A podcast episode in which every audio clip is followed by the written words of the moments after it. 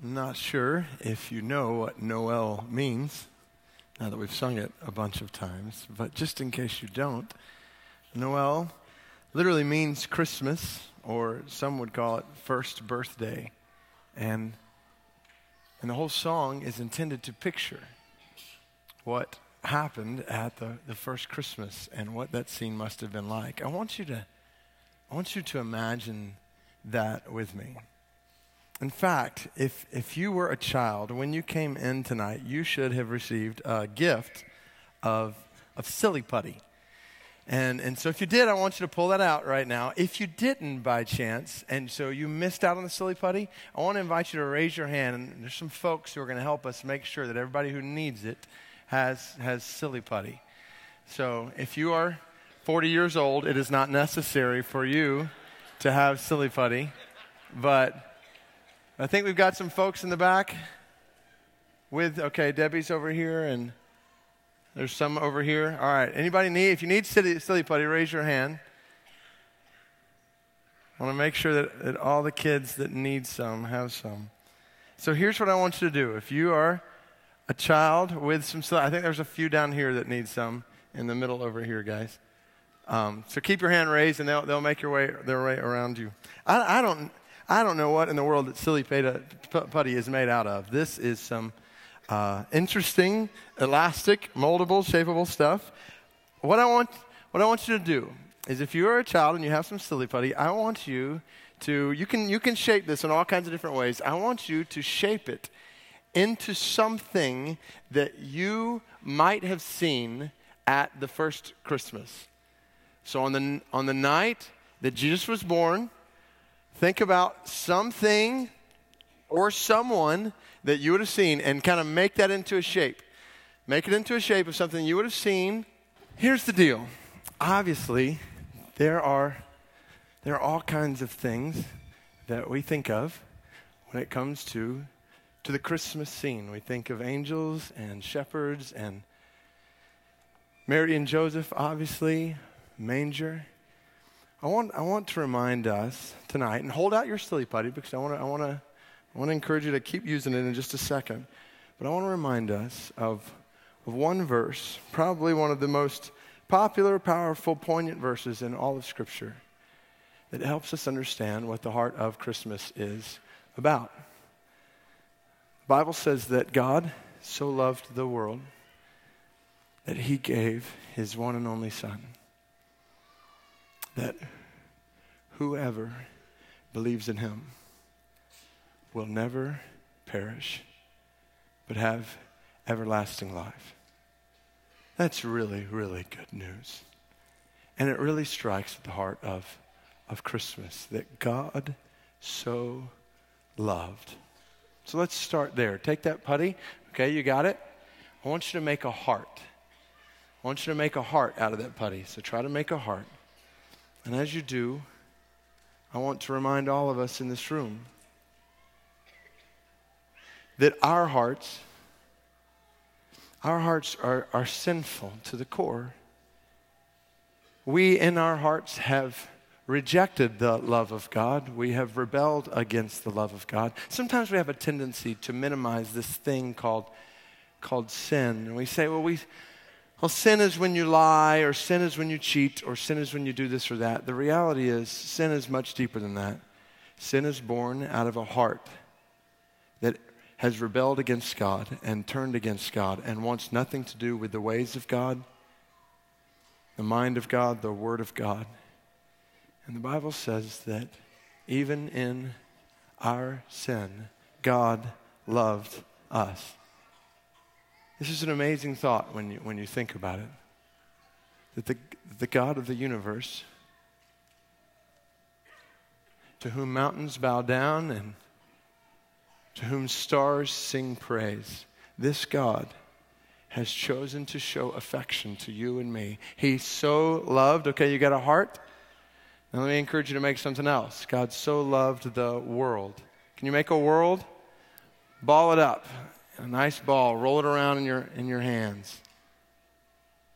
And you make a world. And I want you to think about it a world that today is full of 6.8 billion people. And the reality the Bible teaches is that God loves all 6.8 billion of them without exception.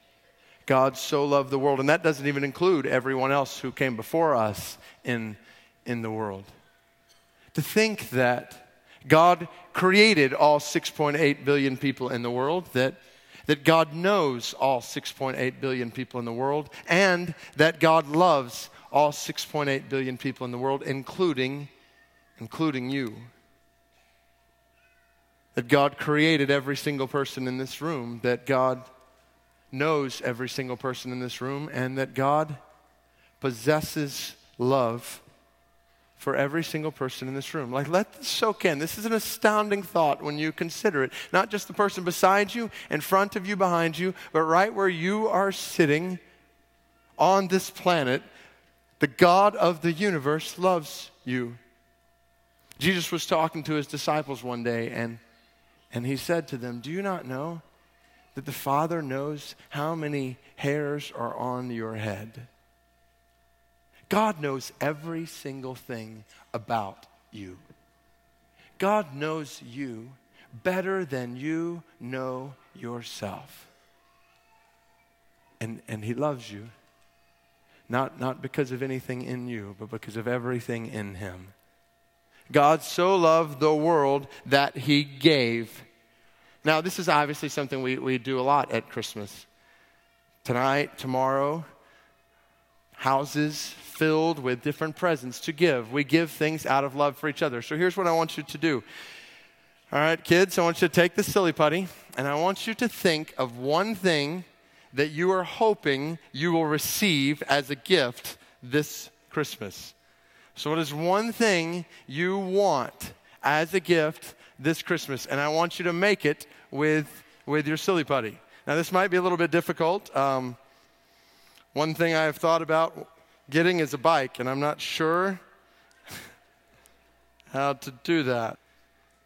You know, you know the reality is we, we will open all kinds of, of things tonight, tomorrow, whenever, during this week, but the reality is, and I really don't intend to sound a bit Scrooge like in this, but the reality is none of these things, none of these things really matter.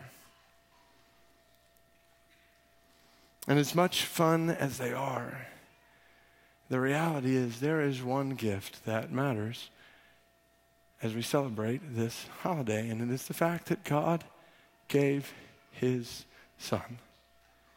God, God gave his son.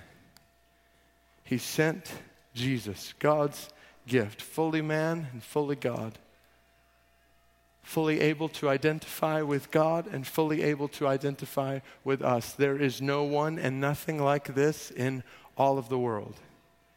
In any world religion, there is no one and nothing like the incarnation of Jesus Christ, like the, the beautiful reality that God has come to us in the flesh, in the form of his Son.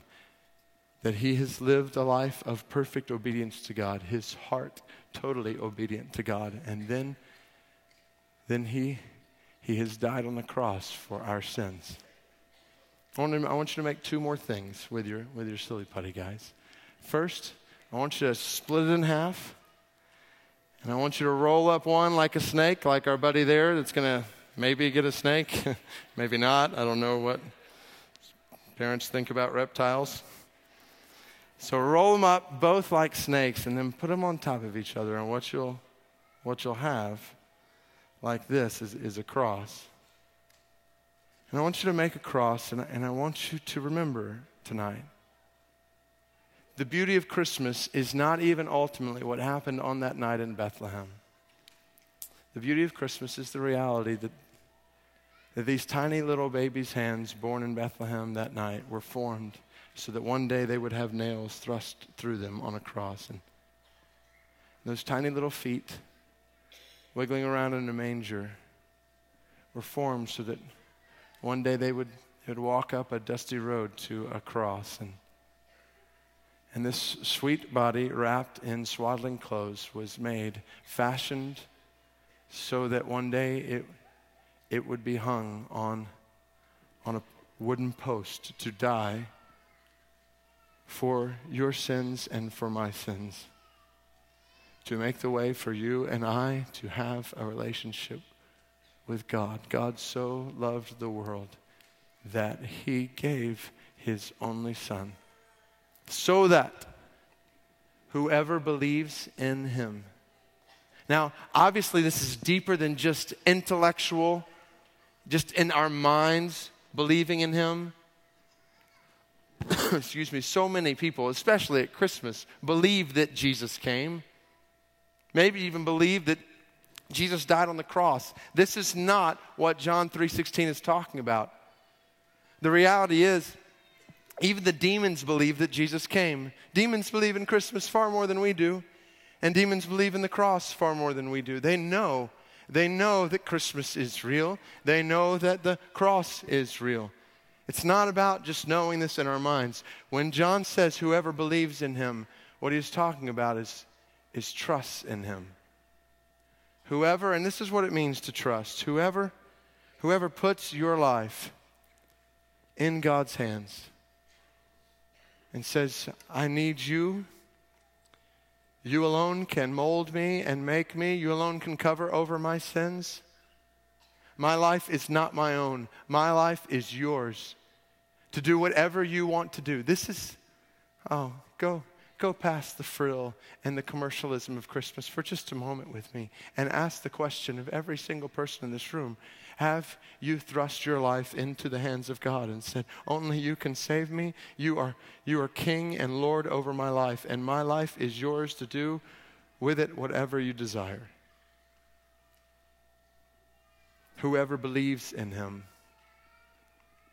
whoever believes in him will never perish, but have eternal life. This is the last thing I want you to make. I want you to roll it up again like a snake. Roll it up really good. Stretch it out. And then once you've done that, I want you to link them together, link the two ends together so it makes a circle. Makes a circle like that.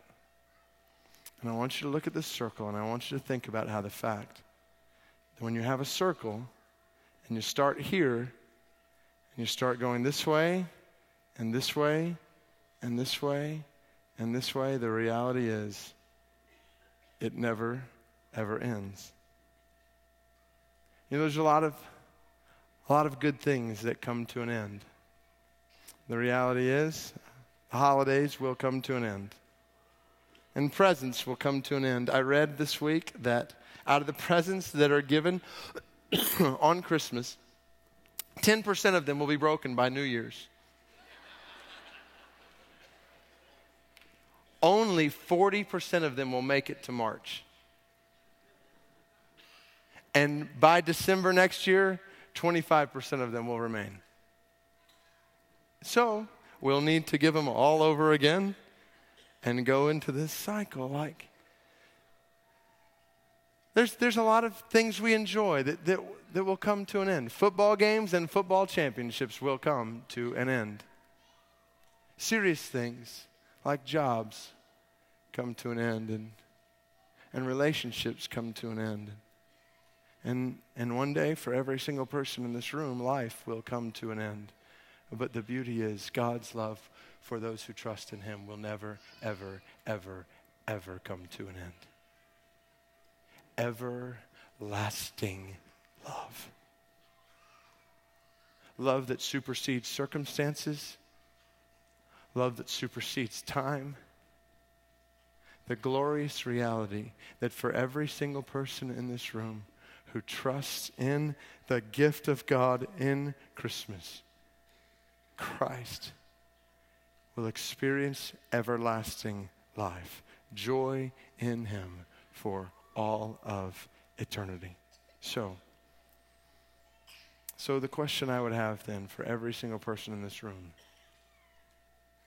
is first of all, have, have you put have you put your life in, in his hands? From the youngest person in this room to the oldest person in this room, this is what matters. The only thing that eternally matters. Is your life in the hands of the one who made you and created you, formed you, knows you, and loves you enough to send his son, Jesus, to die on a cross for your sins? Is your life in his hands? Have you cast yourself upon him? Asked him, received his gift of love, asked him to forgive you of your sins, and trusted your life in, into his hands. And if you have not, then I would invite you Oh, I would invite you on, on this Christmas Eve to put aside your pride and to put aside the superficial stuff that surrounds us at a time like this and deal with that which is eternal. Put your life in His hands and ask Him to, to cleanse you of your sins by what Christ has done on the cross and to, to confess Him as the Lord over your life. And then when you do, and then when you do, and for every Christian in this room tonight, as you look back over this last year, I imagine that some of you have received, well, not received, some of you have walked through some difficult things.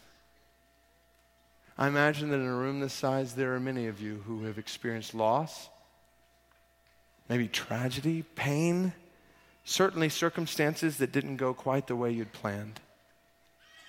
But as you look back on those, and then as you look forward to this next year, I want to remind you that when your life is in God's hands, He, he, he may mold you and shape you and stretch you in ways that you, you did not expect.